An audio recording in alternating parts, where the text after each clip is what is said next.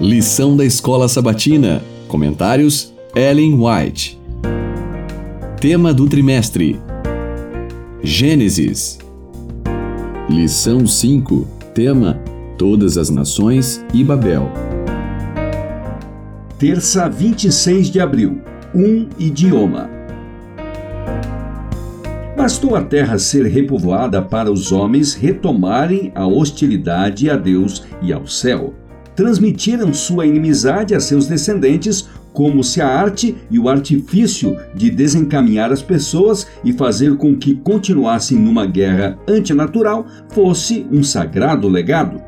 Essa confederação nasceu na rebelião contra Deus. Os habitantes da planície de Sinar estabeleceram seu reino para exaltação própria e não para a glória de Deus. Se tivessem sido bem-sucedidos, teria se levantado uma grande potência que baniria a justiça e inauguraria uma nova religião.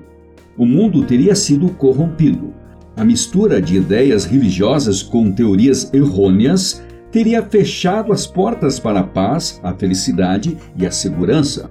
Essas suposições e teorias errôneas, se executadas e aperfeiçoadas, teriam desviado as mentes da fidelidade aos estatutos divinos e a lei de Jeová teria sido ignorada e esquecida. Homens decididos, inspirados e impulsionados pelo primeiro grande rebelde teriam resistido a qualquer interferência em seus planos ou em sua má conduta em lugar dos preceitos divinos, teriam colocado leis formuladas de acordo com os desejos de seu coração egoísta, a fim de que pudessem executar seus propósitos.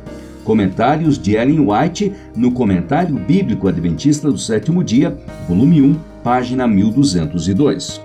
Os inimigos de Deus argumentaram que estariam seguros no caso de outro dilúvio, pois construiriam sua torre com altura superior ao nível máximo das águas no tempo do dilúvio, e que todo mundo os honraria e eles seriam como deuses e governariam o povo.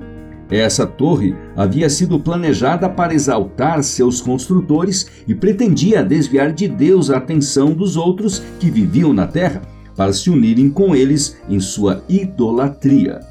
Antes de o trabalho de construção estar cumprido, as pessoas moravam na torre. Cômodos foram esplendidamente mobiliados, decorados e consagrados aos seus ídolos.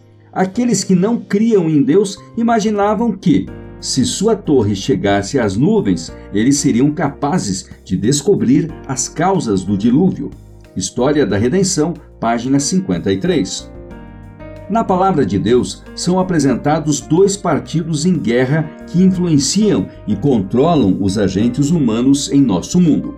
Constantemente, esses dois partidos estão trabalhando com todo ser humano. Os que estão sob o controle de Deus e são influenciados pelos anjos celestiais serão capazes de discernir as atuações ardilosas dos poderes invisíveis das trevas.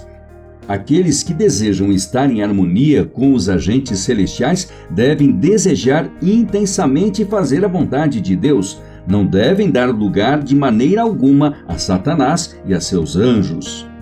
Mas, a menos que estejamos constantemente atentos, seremos vencidos pelo inimigo. Embora uma solene revelação da vontade de Deus quanto a nós tenha sido feita a todos, o conhecimento de Sua vontade não coloca de lado a necessidade de se fazer a Ele fervorosas súplicas por ajuda e de se buscar diligentemente cooperar com Ele na resposta às orações que foram feitas. Ele realiza seus propósitos por meio de instrumentos humanos. Comentários de Ellen White no Comentário Bíblico Adventista do Sétimo Dia, volume 6, páginas 1248 e 1249.